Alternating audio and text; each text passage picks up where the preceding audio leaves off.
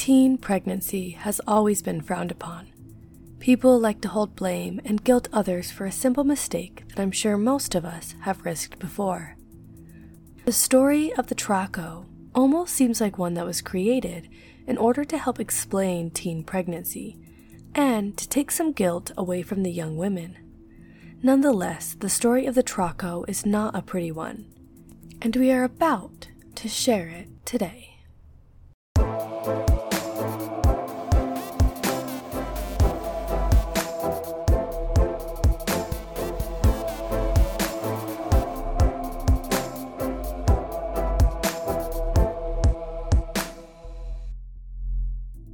Hey guys, and welcome back to my podcast.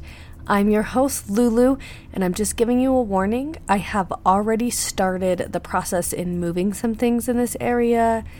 My desk wasn't going to move rooms, but it now sounds like that's the case.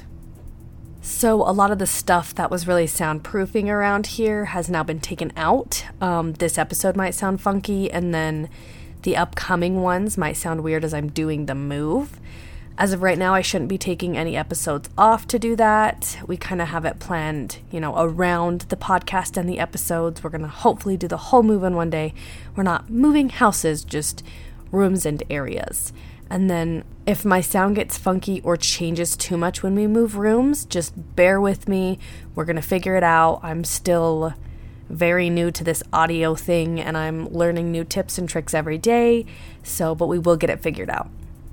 Anyways, let's get into the story of the Trauco. I hope I'm saying that right. I did have to look up a pronunciation, so if I'm saying it wrong, I apologize. I'm gonna be honest, I found this creature kind of in the rabbit hole. I was looking up a different creature a while ago and I saw this little thing that was like related, and I sort of just kept clicking the related thing. And I was not really reading into any of these beasts and monsters that I was clicking on. I was mostly just reading their names and looking at the pictures. And that's how I came across this one. Um, I really liked the name. I, the picture was interesting, and then I started researching it, and I was like, "This is, this is an interesting monster, but I still want to share it." This folklore seems to come from Chile, specifically an island on this island, they believe the Trauco is said to be the child of a snake god. This snake god is named, and bear with me, hopefully I'm saying this right, Coi Coi Vilu. Coi Coi Vilu is actually a uh, snake god of the water. In some different versions, it is a goddess. It just kind of depends on which story and where you are at. Coi Coi Vilu basically rules the seas and, you know, everything in and on it. That's kind of all the information that I have on Coi Coi Vilu. Unfortunately, I think it is just because where I am located and I don't have, you know, a VPN, I don't think I can access some of that stuff. So all I really got is that he or she, you know, whichever version you hear or believe, is, you know, a god or goddess of the water, of the sea, and kind of rules that. Coi Coi is believed, like I said, to be the parent, so mother, father, depends, like I said, of the Trauco. The Trauco is described as basically a very, very, very ugly. Some of the definite features that it has is that it is only about two and a half feet tall, so very, very short. This is paired with the fact that it does not have any feet. It kind of waddles on stump like legs. The clothing that it wears is actually made of vines and grass that it collects and makes itself. And like I said, it's, I mean, it's ugly. So kind of just imagine ugly features on it and whatever. It also carries a very twisted staff and a magical stone axe. I did see a lot of sources talk about how this axe was so magical and powerful that it could actually cut a full grown tree down with about three swings, if that. Sometimes just a couple would do it for the tree. Sorry, there are some dogs outside that are just going crazy, and I'm trying to record around it, but if you hear, you know, some dog barking in the background, I apologize. I find this next thing a very interesting fact about the Trauco. He has a wife. Now, remember, like I said in the beginning, teen pregnancy and th- this creature has a wife. This wife looks very similar to him. She has the same clothes that they have made basically together out of vines and grass. She is two feet tall, so short. She's not the most attractive woman. They usually live inside of hollowed out tree trunks together or small vacant caves that they have, you know, scavenged out together. Their diet usually consists of fruit and other things like that that they can find and eat together. Even though the Trauco is married, it's obvious that he is not happy or something because he does seduce other women. Most of the time, human women. He's obviously not human, and as we've talked about, he's pretty ugly. The way he seduces human women that catch his eye is by looking at them and staring at them with his eyes and then blowing his breath at them. He obviously uses some kind of magic when he does this, and nine times out of ten, he will wait until these women are walking alone in his forest. The magic he actually uses on them will knock them out. Once they are asleep in his forest, he will gather, you know, grass, leaves, wood, everything like that for them to lay on. Now, interesting to note, like we kind of talked about earlier, he only likes single women. And when I say single, I mean single, single. So, women who are not in any sort of relationship, single, but also alone. So, if your daughter, for example, is not in a relationship and you are sending her out into the woods, you are to send her with somebody, whether that's a brother, a friend, something like that. Because the Trauco will not attack when there's somebody with them, even if they are relationshiply single. Does that make sense? And I know I talked about them being in his woods, but that's not the only time that the Trauco attacks. He actually enjoys seeing these women falling for them, thinking that they are beautiful, and he will begin to stalk them. He will start to sneak into their kitchens and watch them eat with their families there have been sightings of him in the homes of the younger victims that he does attack later on. But it is almost impossible to catch him when you see him. And this is because he's really good at slipping away and using the shadows around him or things like that to kind of just disappear. Most of the time, though, he picks his victims out in the forest and he basically knocks them out and will seduce them and enter their dreams because he is magical. Most of the time, when this happens, his wife catches on. She lets them know by almost depositing a yellow thing from herself. I'm not exactly sure what it is. This starts from in front of her, home, obviously, and it gets back there. And this is how she lets one, her husband, know that she knows what he's doing, and to the people that he is seducing. When he enters the dreams of these women, he does not look how he normally looks. He does change into something that the women like, an attractive man in their minds. In these dreams, he would inform them that he had to go not necessarily saying that it was his wife. Um, like I said, these girls are usually unconscious. Well, they are unconscious when they have this encounter with him. He informs them later that he will meet them at their house and that he'll see them again. This is the point where they usually wake up, he's gone or hiding, and they leave. Sometimes he continues to follow them till they get home, and that's when he stalks them. Other times he's stalked them before in their home, so he already knows where they're going. Then one night he will decide to sneak into her room, and this is when she will either one, be already sleeping, or two, be back under his trance, and he will make her fall back asleep. He will send her, you know, dreams again, enter her dreams as this very attractive man. And this is where he will have sex with this young girl, basically sexually assault her, and get her pregnant. That is one story on how he attacks. There is another one, depending on where you're from and what story you've heard. This story basically talks about how he waits until a single young woman, so a woman who is not in a relationship again and who is alone, is walking through his forest. He will basically spend all day in the trees of his forest just watching the ground, waiting for somebody to come by. When he does see a single woman that he likes, he will quickly climb down this tree and hit the trunk of this tree with that magical axe, easily cutting it down. This will make an echo of the tree falling through the forest, and people in the towns nearby and the person that he is targeting will hear it. The person that he is targeting will most of the time be very disoriented after this tree falls. One, it's scary, it's loud, and he's using magic. Usually, the women will look around for this tree and end up turning themselves around and essentially getting lost. This is when he will sneak up next to them or behind them and hit them in the head with his staff. This will knock them out. Once again, though, he uses magic. So it's not like he hits them hard enough to knock them out from the hit. He is using magic to knock them into a deep sleep. From there, he will enter their dreams as a very attractive man and get them pregnant in the forest.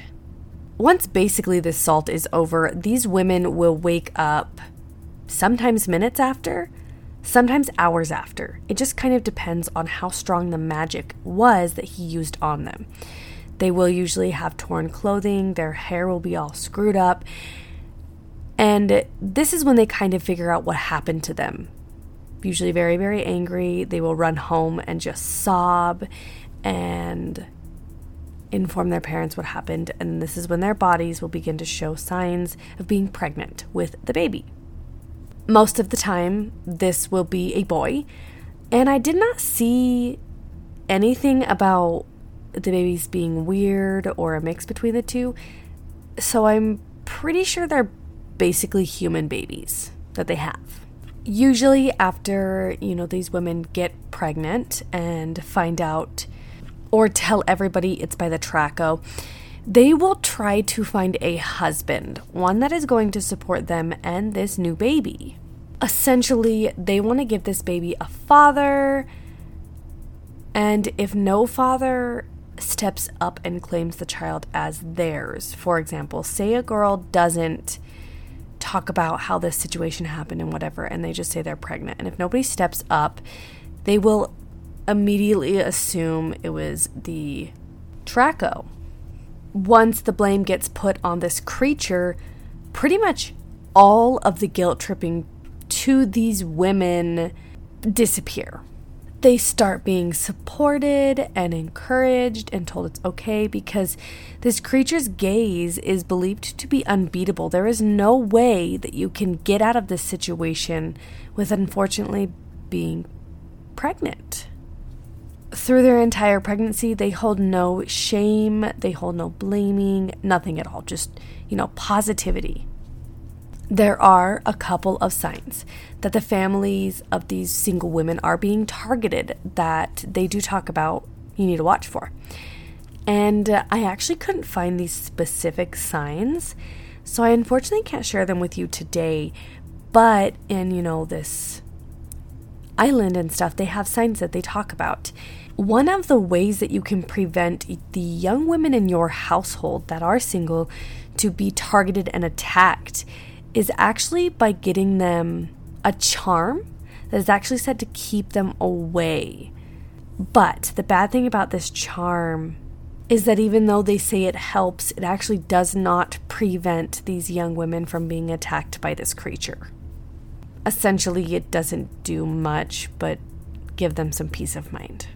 And uh, like I said a couple times earlier, there's not a way to really stop this creature from attacking you. Um, the biggest thing is to not ever be alone. I mean, to always have somebody with you.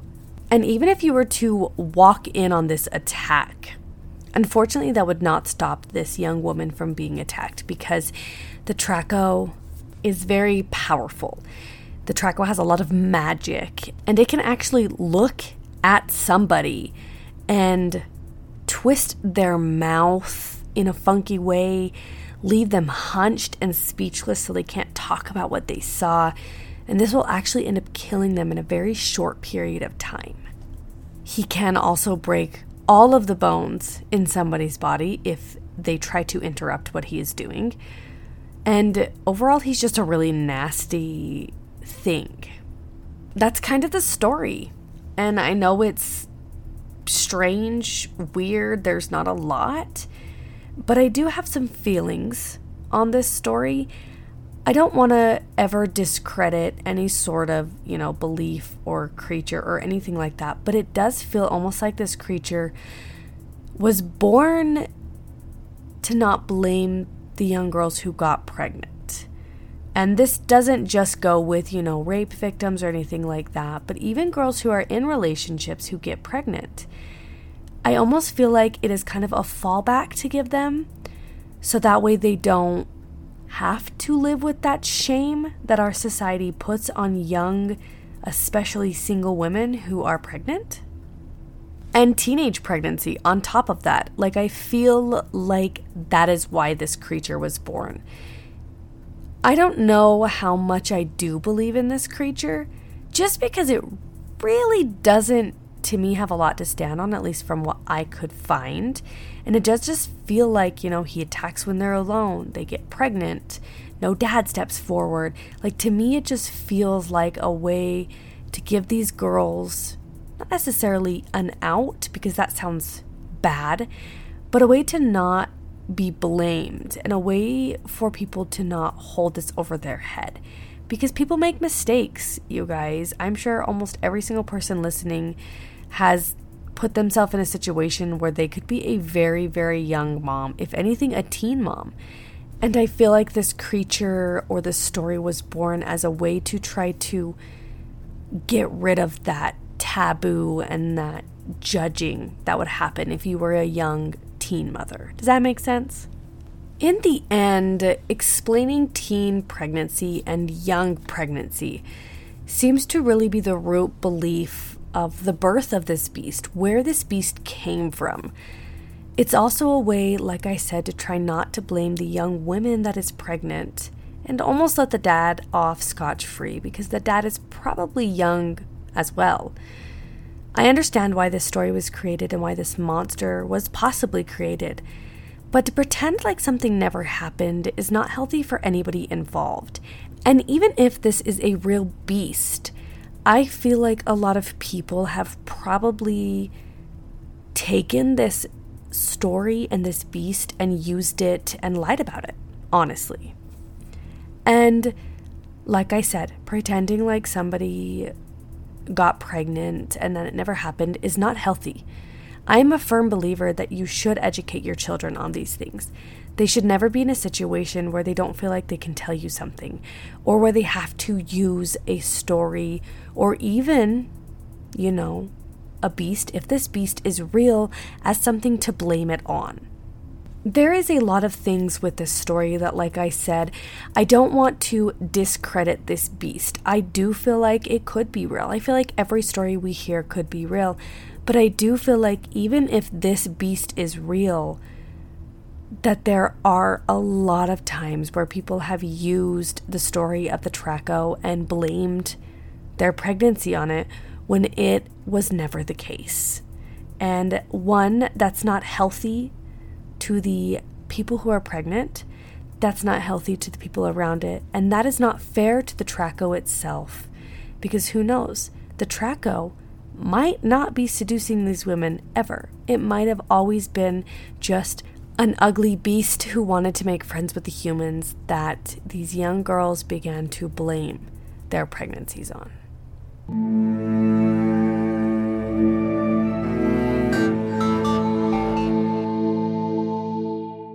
This podcast may contain false or misleading information. If you are interested in knowing more about any stories shared on this podcast, I highly recommend doing your own research. All listeners are advised that these are stories and folk tales. The information shared must be taken carefully and skeptically.